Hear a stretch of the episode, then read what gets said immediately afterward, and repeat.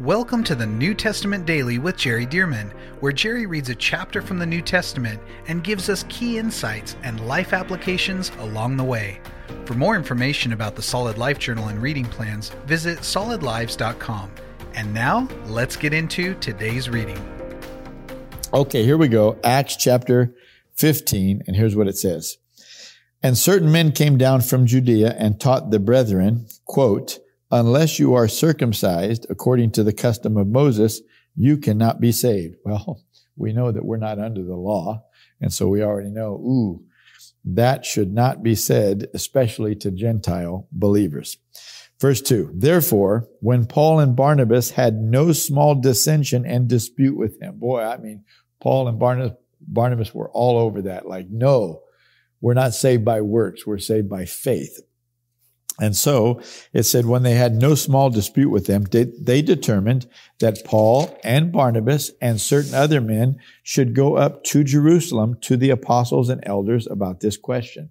Well, you can see here that the apostles, the 12 apostles and the elders in Jerusalem were seen as sort of the leaders of the entire body of Christ at that time. And so if we're really going to buy into a doctrine, we should go to the apostles and elders. And I would say primarily the apostles. Why? Because those apostles had learned directly from Jesus.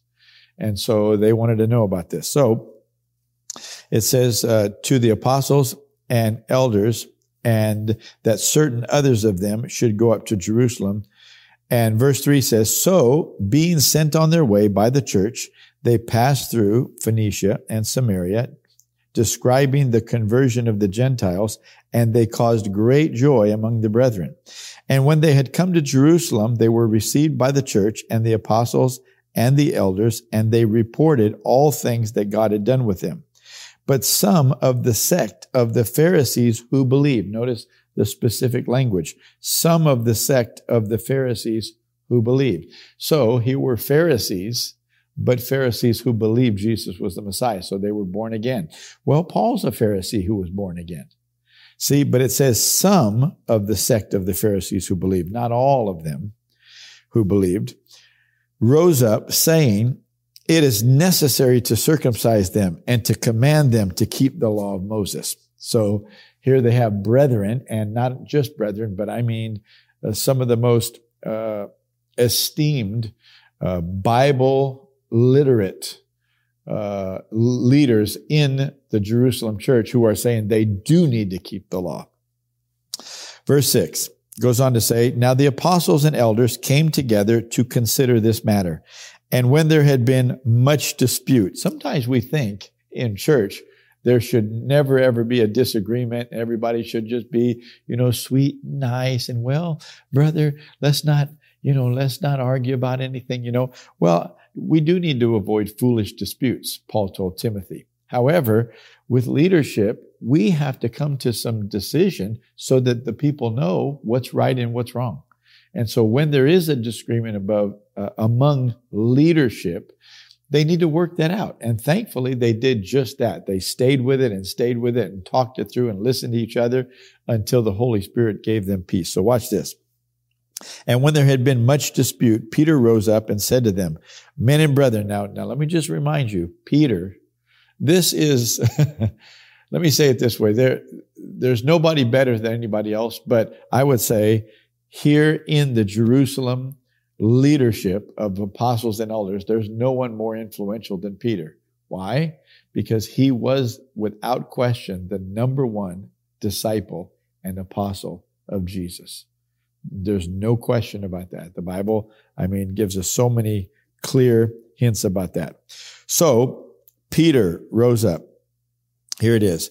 When there had been much dispute, Peter rose up and said to them, Men and brethren, you know that a good while ago, God chose among us that by my mouth the Gentiles should hear the word of God and believe. Now you, you remember this is in the 10th chapter of Acts at Cornelius' house in Caesarea, a pagan city, which Peter would never have gone to had the Holy Spirit say, not said, go with these men.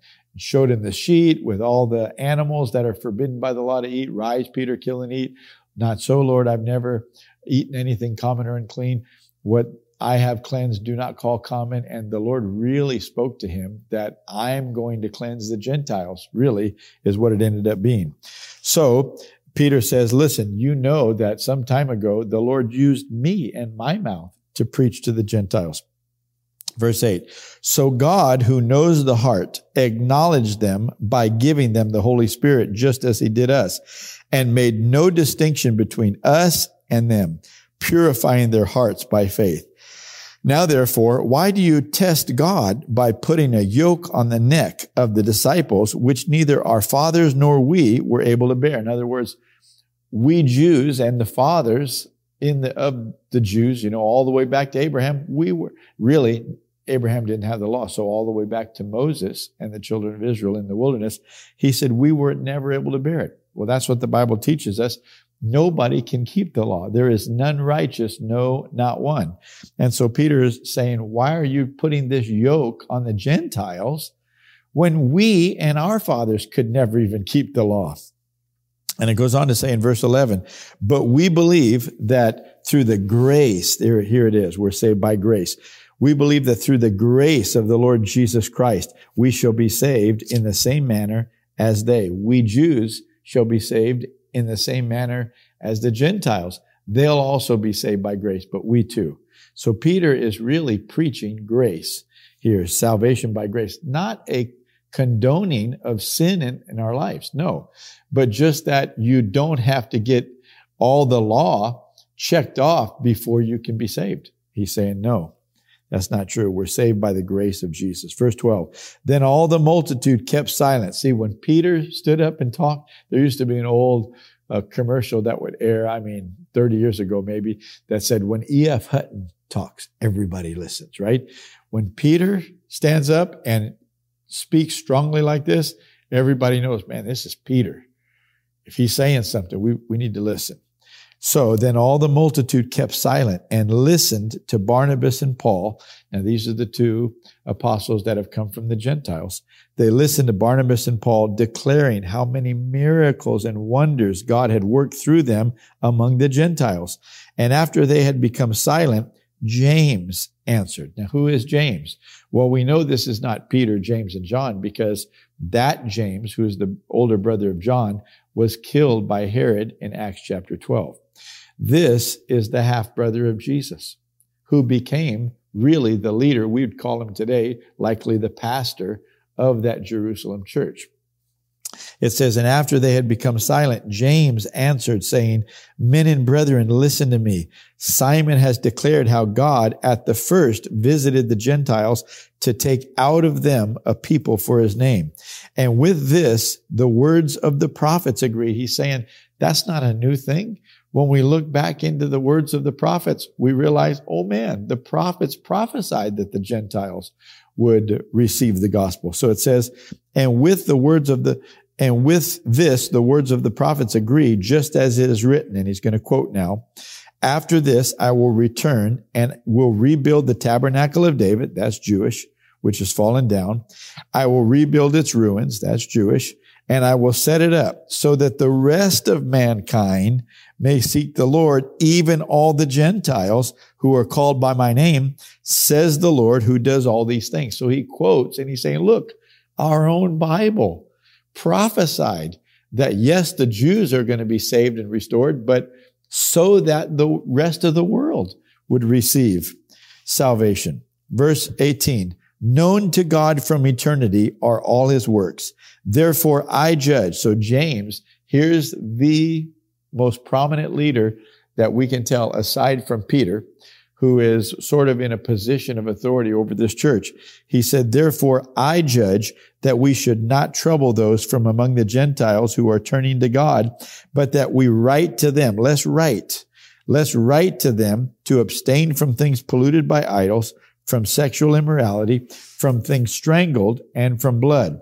For Moses has had through many generations those who preach him, talking about the law, those who preach him in every city, being read in the synagogues every Sabbath. Watch this, verse 22. Then it pleased the apostles. That Greek word, I think, is dakeo. It pleased the apostles. Later on, we're going to see that it's translated, it seemed good. just had a sense down inside, a sense. It pleased the apostles and elders with the whole church to send chosen men of their own company, the Jerusalem company, to Antioch with Barnabas, with Paul and Barnabas, namely Judas, who was also named Barsabas, and Silas, leading men among the brethren. They wrote this letter by them. Here's the letter. The apostles, the elders, and the brethren, to the brethren who are of the Gentiles in Antioch, Syria, and Cilicia. Greetings. And I'm still reading the letter. Since we have heard that some who went out from us have troubled you with words, unsettling your souls, saying you must be circumcised and keep the law, to whom we gave no such commandment, it seemed good to us. That's that Greek word, I believe, dakeo. It seemed good. We had this sense. We all, after we discussed this, we all had the sense that this was what the Holy Spirit was saying. Watch.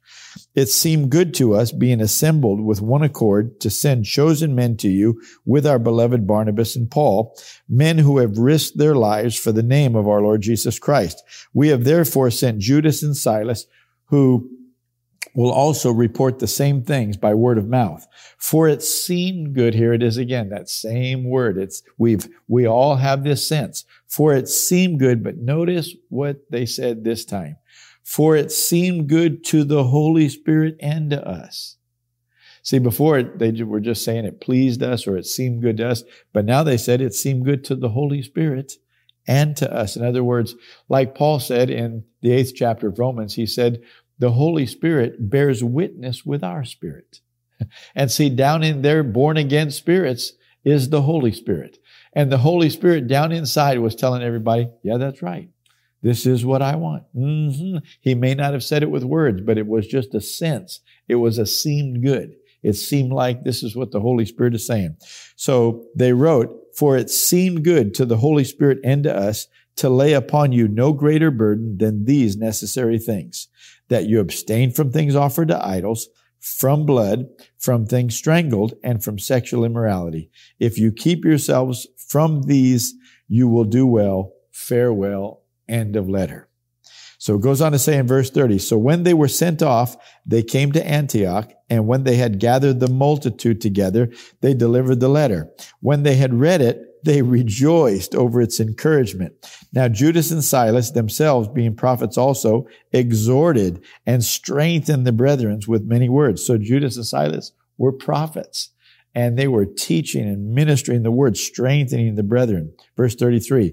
And after they had stayed there for a time, they were sent back with greetings from the brethren to the apostles. So after Judas and Silas had stayed there ministering, they were sent back. Now watch this they were sent back from Antioch, back to Jerusalem to the apostles. Verse 34. However, however, it seemed good. There's that same word. There was a sense. There was a sense from the Holy Spirit in his spirit. It seemed good to Silas to remain there.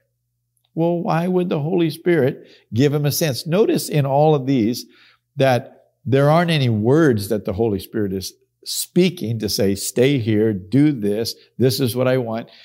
They're making these major decisions based on a sense. And let me tell you, this is a very valid biblical way that we can be led by the Holy Spirit, to be led by a sense of the Holy Spirit. And sometimes you just have a knowing inside of what he wants you to do and what he wants you not to do. So Silas has this knowing. It seemed good to Silas to remain there. Why? You don't live here. You live in Jerusalem. You've already been gone quite a number of days here. You got to get back to your life, to your ministry, maybe to your wife, to your family. We don't know. What we do know here is that it seemed good to stay. Verse 35, Paul and Barnabas also remained. We're going to find out why in just a moment. Paul and Barnabas also remained in Antioch, teaching and preaching the word of the Lord, and with many others also. Then after some days, Paul said to Barnabas, let us now go back to visit our brethren in every city where we have preached the word of the Lord and see how they are doing. Now Barnabas was determined to take with them John called Mark. Now this would be the person who wrote the book of Mark.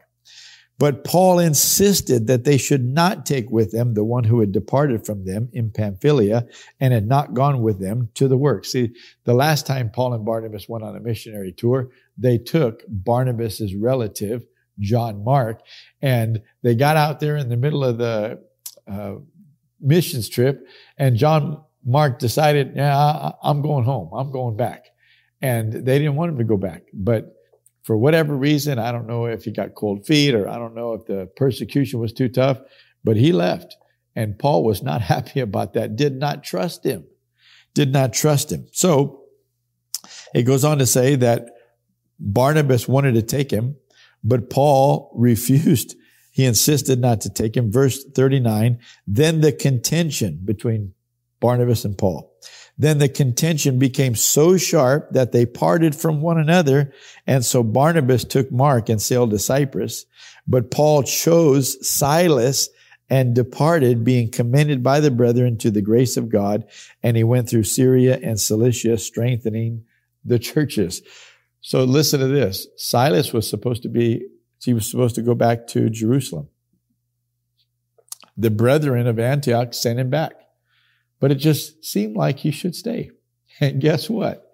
He ended up having the invitation to travel with the great apostle Paul. And Paul and Silas became a ministry team. And of course, the Philippian jail and the whole thing. Uh, how would Silas have known that that opportunity would come? He didn't. He just had a sense that the Holy Spirit wanted him to say, to stay. So he stayed, being led by the Holy Spirit. Isn't that powerful? So what happened? Verse 41, Paul and Silas went through Syria and Cilicia, strengthening the churches. How do you do that? You do that by preaching the word, ministering the word, helping them to stay solid on the word of God. And they become strong to say, yeah, we, we believe in Jesus. We're not going to be rocked in our faith no matter what's happening in our lives. What a powerful, powerful, precious ministry that these apostles had. Not only reaching people to get saved, but going back again to those who were born again to strengthen them so that they remain in the faith. Just because you initially said a prayer, that doesn't mean you're saved forever and ever. You can be, you should be, but if you back off from that commitment and stop serving the Lord, then absolutely you can be lost. And Paul wanted to make sure that didn't happen. And I'm proud of you for being in the Word with me every day because this strengthens us just like it strengthened the brethren back in those days. Well, thanks for being with me. I'll see you tomorrow for chapter 16. Thank you for joining us for the New Testament Daily with Jerry Dirmann. And thank you to those of you who have partnered with Solid Lives to help get this daily podcast and other resources like it to thousands of people around the world. If you would like to partner with Solid Lives, visit solidlives.com/give. To find out more about the ministry of Solid Lives, how you can be a part of this church planting and disciple making movement, or for more great teachings and resources by Jerry, visit solidlives.com. We also want to invite you to check out Jerry's other podcast called The Jerry Dirmann Podcast. Here, Jerry shares with us at least weekly from God's Word, challenging us and equipping us to fulfill the amazing plan that God has for our lives. You can find links to this podcast as well as Jerry's YouTube channel online at solidlives.com. Thank you again so much for joining us, and we'll see you right here tomorrow as we jump into the New Testament Daily with Jerry Dirmann.